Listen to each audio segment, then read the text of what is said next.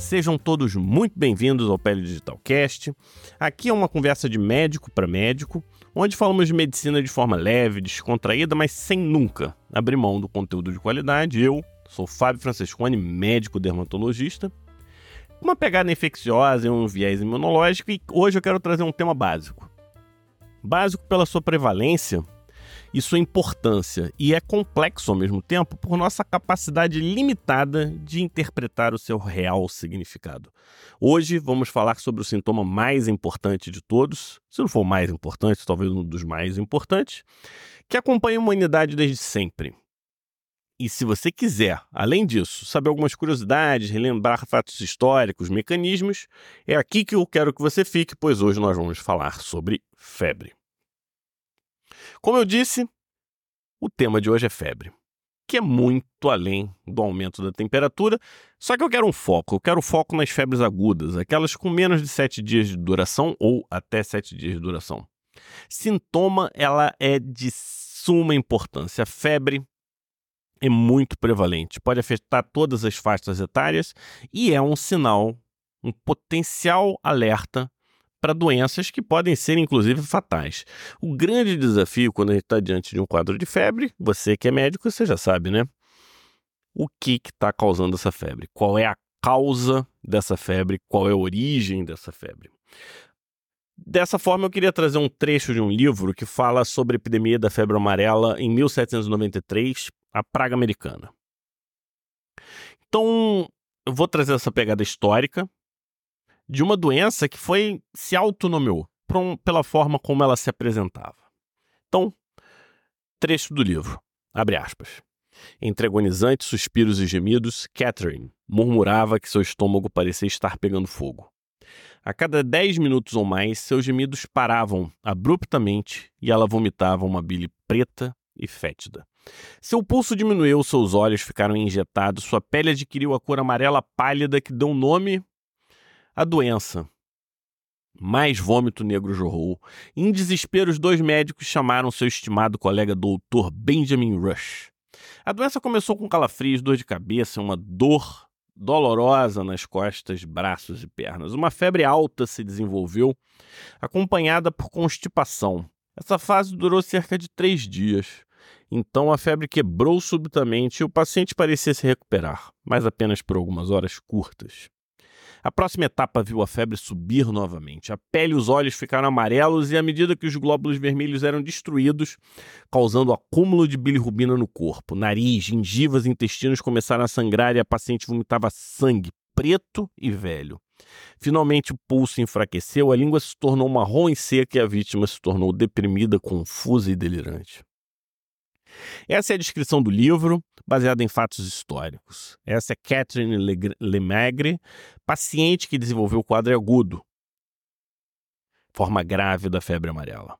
E antes de seguir, eu quero pegar esse trecho né, do Up to Date, em que ele fala o seguinte: aqui em inglês, como está lá no Up to Date, symptoms and signs are relatively non-specific. At this phase, it is virtu virtually impossible to distinguish yellow fever from another acute infections. E isso é o que a gente mais ouve. Esse quadro é inespecífico, esse quadro é inespecífico, e parece que isso vira um mantra que a gente tem que olhar para as inespecificidades. E eu peço desculpas, porque sintomas não são inespecíficos, eles sempre têm algum tipo de, de especificidade, a gente tem que olhar para o lugar certo tudo bem, nos primeiros três dias é mais difícil. É uma febre alta, que deixa o paciente muito prostrado, muito doente, já não é qualquer doença que faz isso. Parece muito com as arboviroses que a gente vê hoje, como a dengue, por exemplo. Nem todas as febres são tão sintomáticas, nem todas as febres são tão elevadas. É interessante que na febre amarela se tem o famoso sinal de Fagel, nem tão famoso assim, que a relação desproporcional entre o aumento da frequência cardíaca com o aumento da temperatura. É clássico, né? Para cada grau de temperatura de aumento corporal, a frequência cardíaca aumenta em 7, podendo variar de 9,46 nas mulheres 7,24 nos homens. Essa é uma informação que traz um aspecto cada vez mais negligenciado, né? Precisamos conhecer o normal e, mais importante ainda, o normal de cada paciente Tem gente que é mais bradicárdica, outras são mais taquicárdicas. Então, se a gente tem um basal, com esses smartwatches, por exemplo, a gente poderia começar a ter os sinais vitais documentados. A gente usa o aumento de temperatura, inclusive, como um sinal de, de ovulação. Então, como que a gente faz para olhar para o normal dos nossos pacientes? Frequência cardíaca, a febre, eles são muito mais do que sintomas, eles têm uma relação com a resposta hipotalâmica, trazendo então a complexidade da febre, que deve ser diferenciada das hipertermias. E o trecho que eu trouxe sobre esse livro é uma fase importante da, do descobrimento das Américas, da, da história dos Estados Unidos, e eu poderia ter pego diversos outros momentos da humanidade. A febre acompanha a humanidade desde os primeiros registros, e pela febre podemos demonstrar a importância do conhecimento composto. Compounding knowledge, ou seja, a gente precisa acrescentar um conhecimento à nossa base de conhecimento. É quase que uma covardia comparar o conhecimento de 3 mil anos atrás nos Sumérios, 1.500 anos atrás nos, dos, papir, dos papiros egípcios. Eu estou falando de 3 mil antes de Cristo, na verdade, né? com o que temos hoje. Mas já naquela época, já se sabia que a febre deveria ser diferenciada do aumento da temperatura local, ou seja, quando você tem febre localizada, como se dizia. A febre está associada a infecções do doente, pulmão, estômago. Então, o conceito de origem de febre já existia. Febre aumenta a frequência cardíaca, assim como o exercício. Então, eles, eles já sabiam disso lá atrás. E hoje sabemos que febre não é uma maldição. Então, está uma diferença, nenhuma possessão, que várias culturas valorizavam e diziam que a febre precisava ser exorcizada. Pode até parecer um absurdo no primeiro momento, principalmente a febre aguda. Ela nos deixa muito vulneráveis. A gente fica quatro, fraco, sem a capacidade de raciocínio habitual. A gente vira presa fácil, a gente fica dependente, a gente se sente exposto. Internamente, momentos importantes podem até passar pelas nossas mentes, né? Fragilidade ela não é externa apenas, a gente é exposto à nossa enfermidade e como um cristal podemos quebrar a qualquer momento. Na incerteza do que vai acontecer, muitos experimentam medo, medo ancestral que revela a nossa mortalidade. A febre pode sim ser interpretada como uma maldição que pode ser desfeita. Pode também ser o espelho revelador do que é importante para nós. É nesse momento que a gente passa a valorizar pequenos detalhes do dia a dia que muitas vezes passa desapercebido. A nós médicos cabe acolher, confortar, mas não basta isso, a gente precisa dar o diagnóstico. O que está causando essa febre? E aí vem a pergunta: em que momentos a gente perdeu a minúcia do Shang Chung Xing? Espero que seja assim que fale. É como se fosse o Hipócrates da medicina chinesa, em que ele tem um estudo que diferencia os tipos de pulso na febre tifoide e a correlação disso com o prognóstico. Na medicina hindu e na grega, a febre aparece como um desequilíbrio dos humores, e foi na Grécia que vieram as classificações de febre pela periodicidade. Hipócrates acreditava que o diagnóstico da febre vinha com a descrição detalhada. Sabemos que nem sempre é assim, mas você detalha a febre e os seus sintomas associados? Além de correlacionar o tipo de febre com o prognóstico, pondo especial preocupação nas febres contínuas e galgantes, Hipócrates traz uma interessante interpretação de que a febre é benéfica e, de certa forma, em alguns contextos até é, em outros, porém, pode ser devastadora. Inclusive, o lado bom da febre rendeu um Nobel para Julius Wagner Jauregg em 1927 para sua Malaria-Based Fever Therapy, para o tratamento da paralisia geral do insano causada pela sífilis, neurosífilis, que hoje nós tratamos com antibióticos. Infelizmente, a parte boa da febre ficou muito nichada e a febre passou a ser um sinal de preocupação, até sinônimo de morte, com a chegada da peste negra. Peste negra aniquilou um terço da população e associa a febre como um sinal demoníaco que demandava exorcismo e representava uma punição divina. E a medicina negra se contrastou com a medicina dourada dos árabes que, diante do igual, do conhecimento ocidental, resolveram olhar de forma diferente. No cenário febril, O que poderia diferenciar uma doença da outra foi Razes, que é um nome latinizado, para um nome que eu vou, te, vou arriscar dizer como se diz aqui, que é Abu Bakr Muhammad Zakaria al-Razi, o primeiro a diferenciar sarampo de catapora. E ele era observador. Corroborando o que a gente acredita aqui no Pele Digital, alguns médicos eles são obstinados pela curácia e esse foco aliado ao conhecimento resulta, sim, em maior capacidade diagnóstica, e como um grande desbravador da febre, um grande observador, ele disse: a erupção da varíola é precedida por febre contínua, dores nas costas, coceira no nariz e terror durante o sono. A vermelhidão em ambas as bochechas ou a vermelhidão de ambos os olhos, peso em todo o corpo, angústia e ansiedade. E assim ele descreve vários quadros febris em 25 volumes de seu tratado médico. Um valor que aqui no Pele Digital a gente valoriza bastante, que é o compartilhamento de informação, mas não como vitrine do ego, mas aquele que alimenta o coletivo para um bem maior, que no nosso caso de médico é o dar o diagnóstico. E nessa linha, ele observou que, por exemplo, o exercício provoca febre e alimenta como soprar no fogo, ou seja, não realize atividade física em estado febril. Já na tuberculose, a febre é leve e contundente.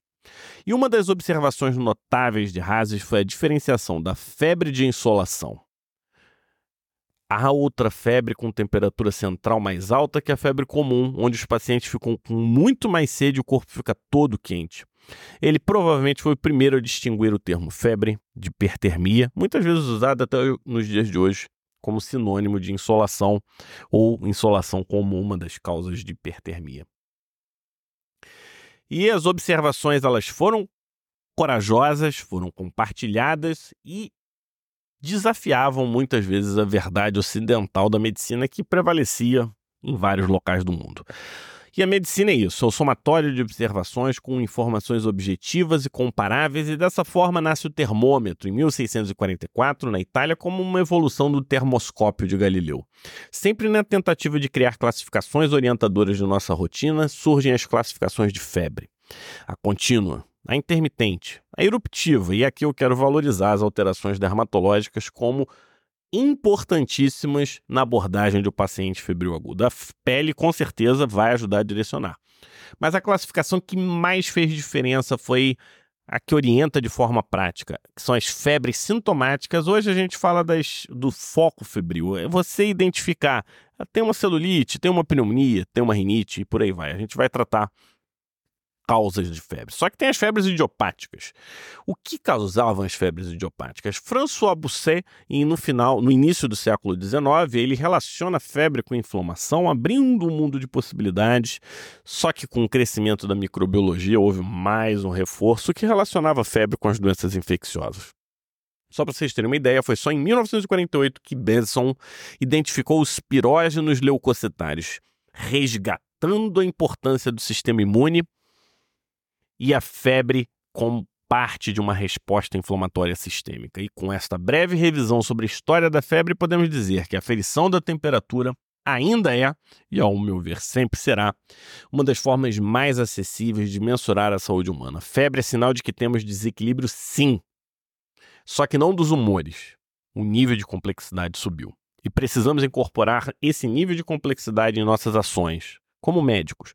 Nada de olhar a febre como sinônimo de doença infecciosa. Vamos estruturar um racional em que usaremos os dados dos pacientes a favor de seus diagnósticos. A febre passou de um sintoma premonitório de morte para um sinal banal combatido por medicações como S de pirona e paracetamol. Passamos a inibir a febre como se fosse um sintoma qualquer.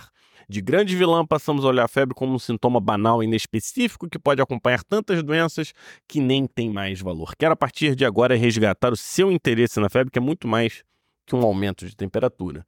É um desvio da homeostasia da temperatura corporal que para nós homeotérmicos é muito profundo, é muito importante. O hipotálamo sobe e determina agora a temperatura do teu corpo tem que ser essa, tem que ser maior. A febre é um desequilíbrio causado por uma destrava do hipotálamo, que libera o aumento da temperatura corporal. Assim nascem os pirógenos, as substâncias indutoras de febre que destravam a termorregulação hipotalâmica. Pirógeno clássico é o LPS, existem vários outros, mas o LPS da gram negativa é o mais estudado, e a grande conexão entre o LPS e o sistema imune são os Toll-like receptor, principalmente TLR4, quando a gente está falando de LPS. Quando você ativa o Toll-like receptor, você ativa a cascata NF-kappa-beta, que acaba produzindo várias citocinas, e vamos dar o destaque aqui nesse podcast para interleucina 1. A gente sabe que tem a alfa, que tem a beta, que se liga aos seus receptores, que também fazem parte da família TOL, que também ativa via NF-kappa-beta e que assim produz mais interleucina 1. Eu acho que você me entendeu. Esse loop leva a um aumento de ínfimos níveis de L1, aumentando até 200 vezes a quantidade dessa citocina. E quando olhamos para a interleucina 1 como causa de febre, passamos a entender doenças como febre familiar do Mediterrâneo, que você não consegue controlar a contrarregulação da interleucina 1? Ou por que, que casos de trauma cerebral ou derrame no sistema nervoso central podem levar a febre muito alta? Pois a micróglia ativada pode ser fonte importante de interleucina 1. E de curiosidade, a interleucina 1 diminui o limiar para convulsão. Acho que vocês me entendem agora, né? É muito importante olhar a fisiopatogenia. O médico moderno não pode esquecer da fisiologia, pois esse conhecimento vai ajudar a diagnosticar, estruturar raciocínio para que assim a gente possa também melhor tratar os nossos pacientes. Não podemos esquecer também as nossas limitações. Sabemos que a prostaglandina E2, PGA2, é considerado o grande pirógeno. Sabemos que é produzido pela COX, que existem quatro receptores prostanoides no hipotálamo. O 1 e o 3 parecem os mais importantes, porém, não sabemos muito mais do que isso. Só que não. Quando olhamos a febre, precisamos olhar também para o complexo sistema termorregulatório que conecta receptores vaniloides, canais Transient Receptor Potential, ou TRP, lá da pele, da periferia, com o hipotálamo. Já conversamos sobre o Nobel desses receptores aqui no nosso Pele Digitalcast. Como esse sistema se conecta com a região preóptica do hipotálamo, que tem os receptores de temperatura, de calor, de frio, e como essa informação volta para a periferia é uma complexa rede neuroanatômica que ainda estamos descobrindo, mas nos traz a perspectiva da conexão entre o sistema periférico e o sistema nervoso central, e para alguns hoje existem febres de origem periférica cutânea e febres de origem periférica trato gastrointestinal via nervo vago. A questão é que sempre acabamos em química, e mais especificamente nas vias bioquímicas que culminam na produção dos pirógenos e que levam à febre. E assim chegamos à aspirina, que é o do COX-1, transformou o nosso sinal maravilhoso, esse nível de complexidade em um alerta em um sintoma bobo facilmente controlável. Só que não é assim não. E vamos olhar para a dengue por um momento. Quando o corpo recebe sinalização de febre, é como se o hipotálamo decidisse que vamos ficar mais quente. Dessa forma, dois sistemas são ativados. Sistema de ganho de calor, que é a termogênese, que pode ser muscular ou pela gordura, e tem o sistema de preservação de calor, que está associado à vasoconstricção periférica, como uma das principais ações. Só que na dengue temos vasodilatação como uma resposta à infecção. Então precisamos conhecer o contexto específico de cada doença, porque vai contra a lógica que deveríamos encontrar na febre. É um sinal de que algo está fora do normal. É peculiar da doença, é um sinal específico que restringe muito as hipóteses nesse contexto de febre com vasodilatação difusa cutânea.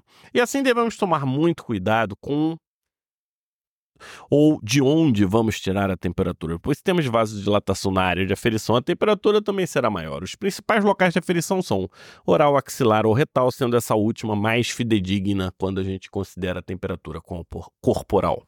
E na hipertermia, diferente da febre, não há relação do set point hipotalâmico, tirando de um contexto de aquecimento externo. É um desafio clínico em que podemos ter hipertermia induzida por hormônio tiroidiano e também por fármacos, que podem ser causa de febre inflamatória também. Como diferenciar? Nem sempre é tão fácil. Aspectos comportamentais devem então ser observados, pois na febre, muito mais do que aquecer o corpo e garantir que esse aquecimento se mantenha, nós temos posturas, a gente se encolhe, a gente tem repouso, a gente se cobre, a gente não come tanto, a gente fica quietinho. Isso é indicativo de um quadro febril, que ajuda a diferenciar da hipertermia. Tema complexo deve ser resgatado seu lugar de destaque. A sua importância é gigantesca. E a possibilidade que a febre nos dá de diagnosticarmos precocemente os nossos pacientes, talvez em muitas situações está sendo banalizada. E hoje, sempre que estou diante de casos de febre aguda, e lembrem que um caso crônico um dia foi agudo, que demoramos para perceber. Devemos observar atentamente os nossos pacientes. Não existe febre banal. Se for possível, devemos diagnosticar. As febres focais são decorrentes de infecção orgânica localizada. Isso é clássico, talvez seja um dos grandes aprendizados da febre. As febres agudas são aquelas com até sete dias, e neste grupo estão as principais arboviroses no Brasil. Devemos ficar de olho na epidemiologia. Febres podem ser altas, moderadas e baixas. E apesar de alguns associarem a temperatura com prognóstico, esta é uma associação que raramente podemos fazer de forma isolada. Lembrando que em muitos casos elevados a temperatura é o risco em si. Um ponto que devemos ficar de olho é que a temperatura pode indicar intensidade da resposta inflamatória, que no contexto de doenças específicas pode sim indicar gravidade. Ou seja, fique de olho no contexto. A febre é um sinal de alerta que saiu de um grande destaque, acabou sendo esmagada pela, pela ação dos antipiréticos. Não acho que somente pela febre seremos capazes de diagnosticar todas as doenças. O que eu acredito é que devemos olhar para a febre de outra forma, valorizá-la como fizemos no passado com azul, como azul fez para diferenciar os tipos de febre. Vamos com a febre com por sinais e sintomas, pois uma febre que não, que não eleva a frequência cardíaca da forma que esperamos, que some no terceiro dia e volta intensa com epigastralgia associada a hematêmese e icterícia, isso não é inespecífico. Muito menos se o paciente ele veio da Amazônia e é, não tem história de vacinação contra febre amarela. Isso sim é específico. Poderia ser hepatite? Poderia, mas não é. Isso é febre amarela. Espero que nesse episódio você tenha ficado curioso e tenha tido vontade de reestudar a febre. Fica aqui um convite: olha a febre de uma forma diferente. Tente especificar, tente trazer detalhes. É difícil, são muitos atendimentos, às vezes um caos no serviço público ou no teu local de atendimento. E mais um convite: se você gosta e quer aumentar a sua acurácia diagnóstica, quem tiver interesse, nós temos uma, um material fantástico em que a gente mostra como usar a pele no contexto de uma síndrome febril aguda, pensando em aumentar a sua acurácia diagnóstica. Ficou interessada? Comente Dermato Expert lá no nosso Instagram do Pele Digital. Te aguardo e te vejo lá.